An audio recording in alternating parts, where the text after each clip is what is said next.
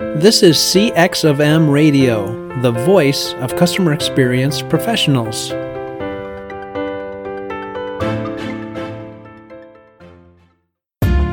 Welcome to another episode of Press 1 for Nick.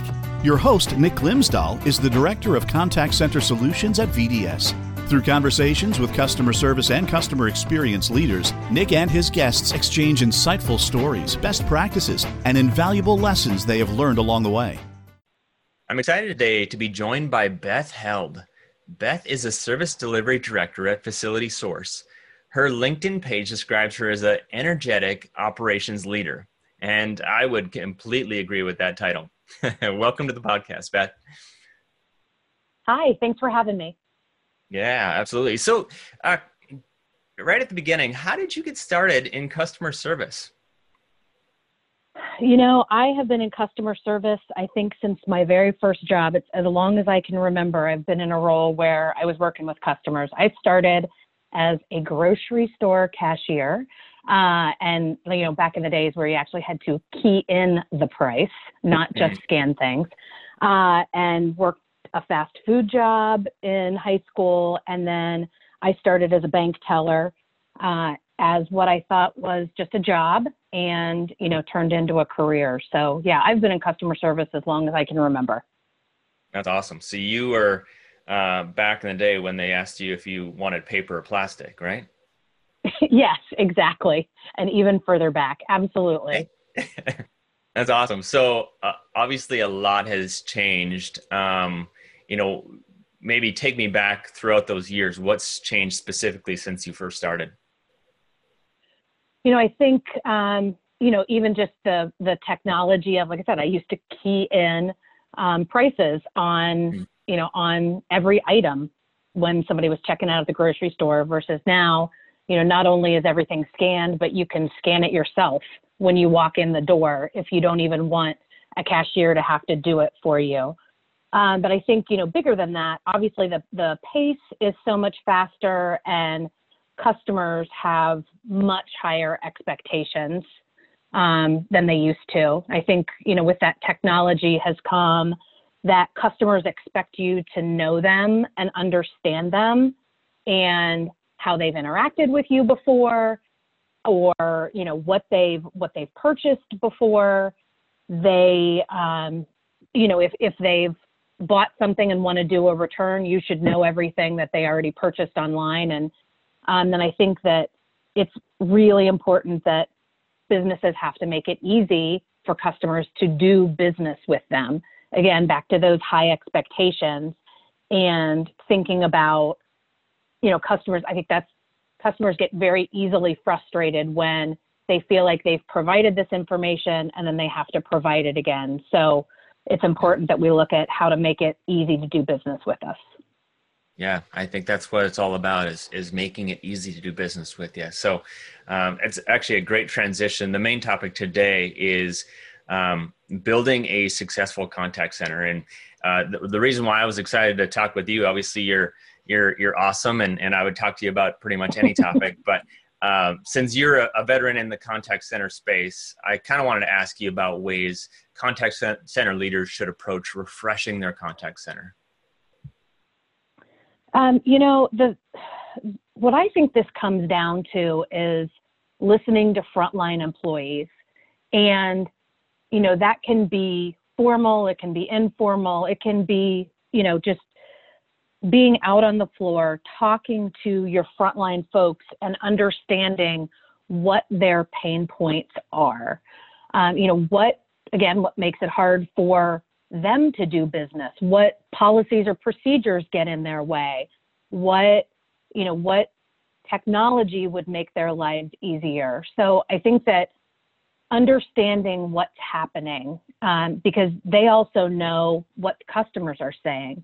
You know, something I've always said to my frontline employees is they talk to more customers in an hour sometimes than I talk to in a month. So they know what customers are saying, and we can't, you know, I think years ago it used to be, oh, they're just, you know, answering the phones, or they're just, you know, a call center agent. But, you know, I'm really trying to help people understand that those frontline employees are far more important than the more senior people, because they know what's going on. And if you just sit with those agents and listen to calls, then you can hear exactly what customers are saying.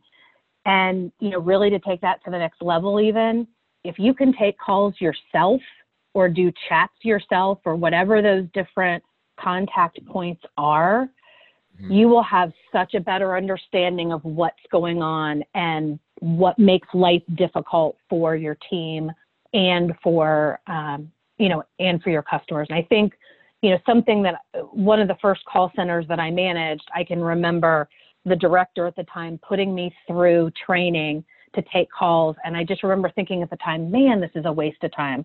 I want to be out there managing and leading. But in hindsight, that was one of the smartest things that ever happened, because then my team knew I could pull up a chair next to them and I could take calls and they could listen to me and they could coach me. So, that to me is what's most important.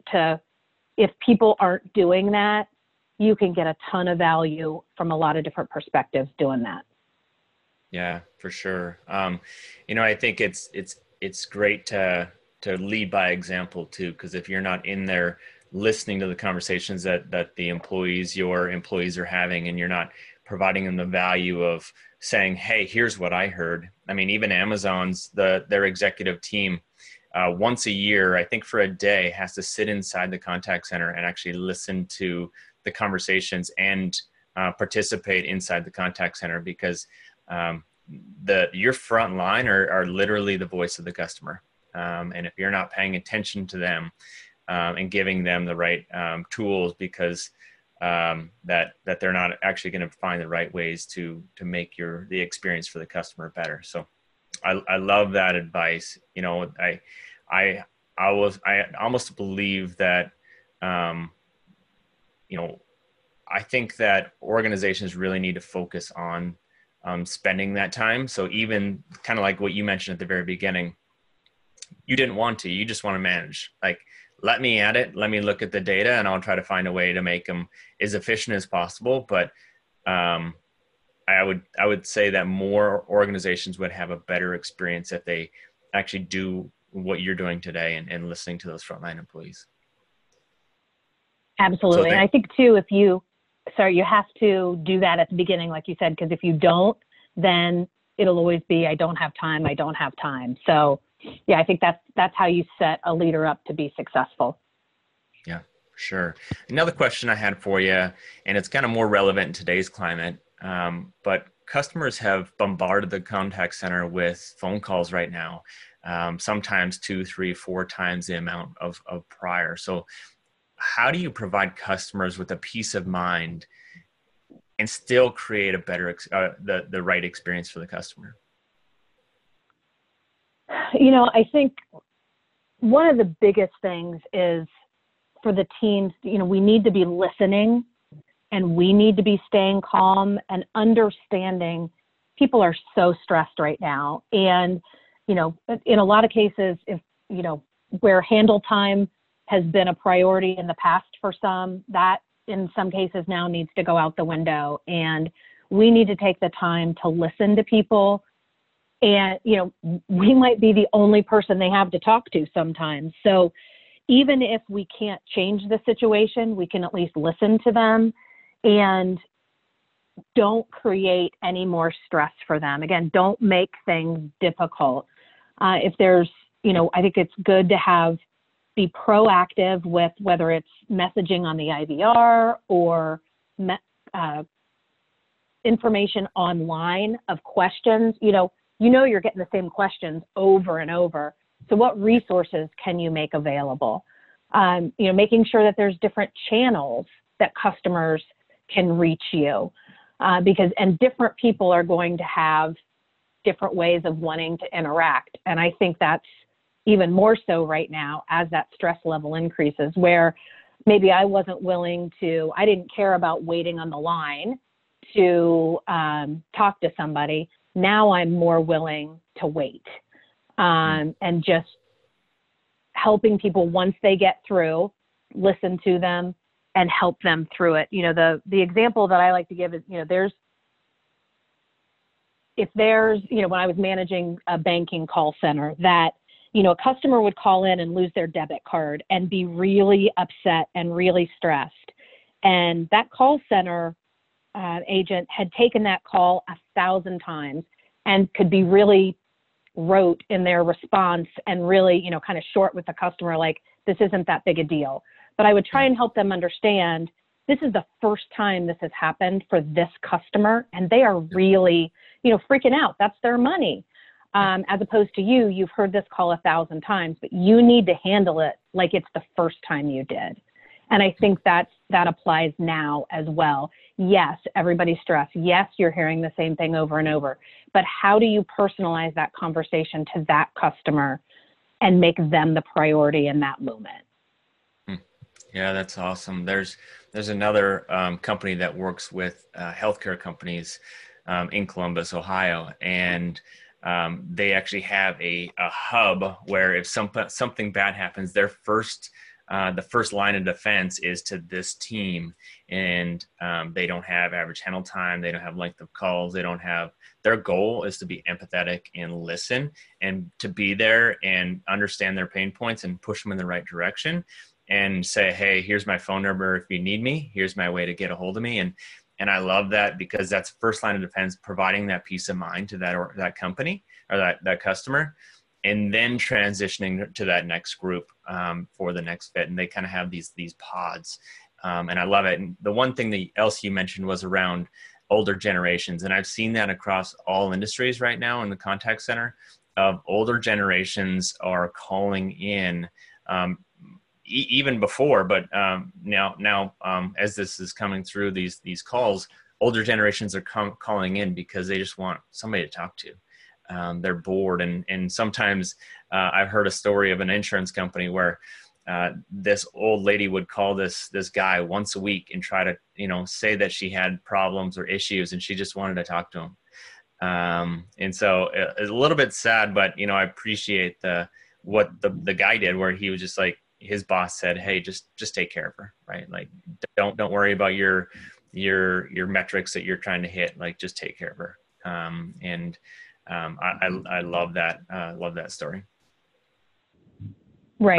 And I think too, that with, you know, the other part of that is we need to be taking care of our employees too, because they're stressed. So we need to be patient with them as well, and make sure that we're supporting them like we're supporting our customers. Yeah, absolutely. The employees are the story is the employees are always right. At least that's the old saying. And I would say that, you know, you need to focus on your employees first and then focus on your customers. You know, when it comes down to technology is kind of one thing you added when it says making sure you have different channels. What technology innovation are you kind of most excited about in the coming years around customer service, customer experience?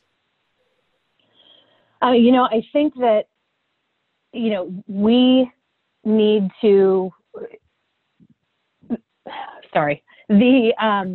think that, you know, there's going to be a lot of new innovation, obviously, that comes out of this time, and things like, how do we help customers do business with us differently? For example, delivery options, like, you know, there are prescription delivery services now, or curbside pickup or in-store pickup.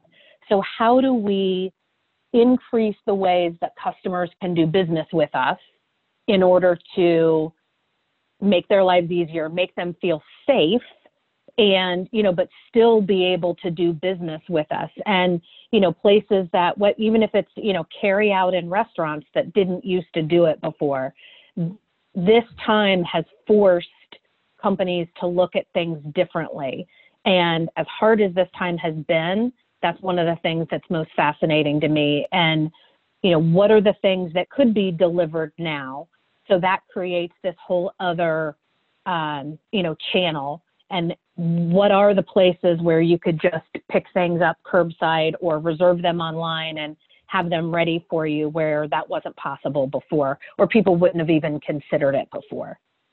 Yeah, Yeah, there's a lot of, another insurance company I just thought of was, and is around technology, I guess, but didn't feel comfortable with their employees working from home. Out of 25, 30,000 employees, I think only 5,000 employees of theirs had that ability to work from home. And the CEO came out in the last couple of weeks and said, hey, we're going to, this is actually working and we're pretty efficient, if not maybe more efficient. And we're giving more time back to our employees so they can go hang out with their families and have dinner at the end of the day. And, but it's technology, but it's ways to listening to your employees, listening to your customers, adapting in that moment and being able to change. And that company is going from 22 physical locations across the nation to 4. Obviously not overnight, but it's amazing on how you're willing to change when you're kind of forced to in the moment, but you're like, hey, this is kind of working, let's change for good, because the brick and mortar is kind of expensive. So let's find ways to adapt in the moment. Yeah, and I think what this is going to do to commercial real estate even. Mm-hmm. Sorry, yeah, I think, with commercial real estate changes, what's going to happen there. And I know of open workspaces where there's a kiosk that you go and you choose your seat for the day, and that those kind of things people just aren't going to be comfortable with anymore. So yeah, it's going to be interesting. Yeah, no, great point. So 2 questions I ask all of my guests. And the first question is, what book or person has influenced you the most in the past year? And I love this question. I am all about, mentorship and helping people be successful. And some of the best advice that I was ever given was very early in my career from my stepmother, who is she's been very successful and owns her own business. But she gave me the advice that I should have my own personal board of directors. So instead of a person, I would say people. And that concept of a personal board of directors is something that I've carried through for many years. I have a senior executive who is a mentor to me. She's younger than I am. She's a customer service executive here in Columbus. And I met her at a conference when I was speaking at a conference in Florida. And she was also one of the speakers. And I just went up and introduced her because I knew that, she would be a great person to learn from. And, she and I have had some great conversations. I have my first boss that, when I started in banking, she, just kind of took me under her wing and promoted me and taught me so many things. And again, back to my old school ways, I still have a Franklin planner that I write in and make a list and check things off. And I know that that's very old school and people look at that sometimes. And I might get, harassed about it once in a while, but that's something like I can remember her writing things down and making that list. And that has carried through with me. And one of my girlfriends that we have very different political views and just different views about a lot of things, but she's truly one of my closest friends. And I refer to her as my truth teller. She is going to tell me like it is. And if I'm, making poor decisions, whether they're in business or personally, or making great decisions, she is going to be right there with me. And I know that while what she says may be hard to hear, she is saying it out of love and I need to hear it. And then, I also have my best friend and also my fiance's daughter-in-law who are very spiritual, and I can go to them for, that kind of guidance spiritually or, just that perspective. So I feel like I have this very well-rounded group of people that different backgrounds, different experiences, but they all add value to me personally and professionally in one way or another. And it just, I really encourage people, if they haven't heard that concept before, that personal board of directors has been just one of the best things that I've ever, ever maintained. So. That is so cool. A personal board of directors. I'll have to start thinking about that. So the second question is, if you could leave a note to all the customer service or customer experience professionals, what would it say? I would go back to my comments about understanding the importance of your frontline staff. Don't look at them as they are just entry level. They are just those $15, dollar an hour college student who they're not going to be here very long. Pay attention to them. Pay attention to the insight that they provide, to the value that they provide, and create a culture where they are comfortable sharing, whether it's good things that are happening or, really bad things that are happening. Create an environment where they'll stop you in the hall and talk to you and give you an opinion, or, they'll just stop in your office and talk to you, or, hey, this just happened. How would you handle it? So again, I just go back to focusing on those frontline folks and how do you set them up to be successful? That is some great advice. I appreciate that.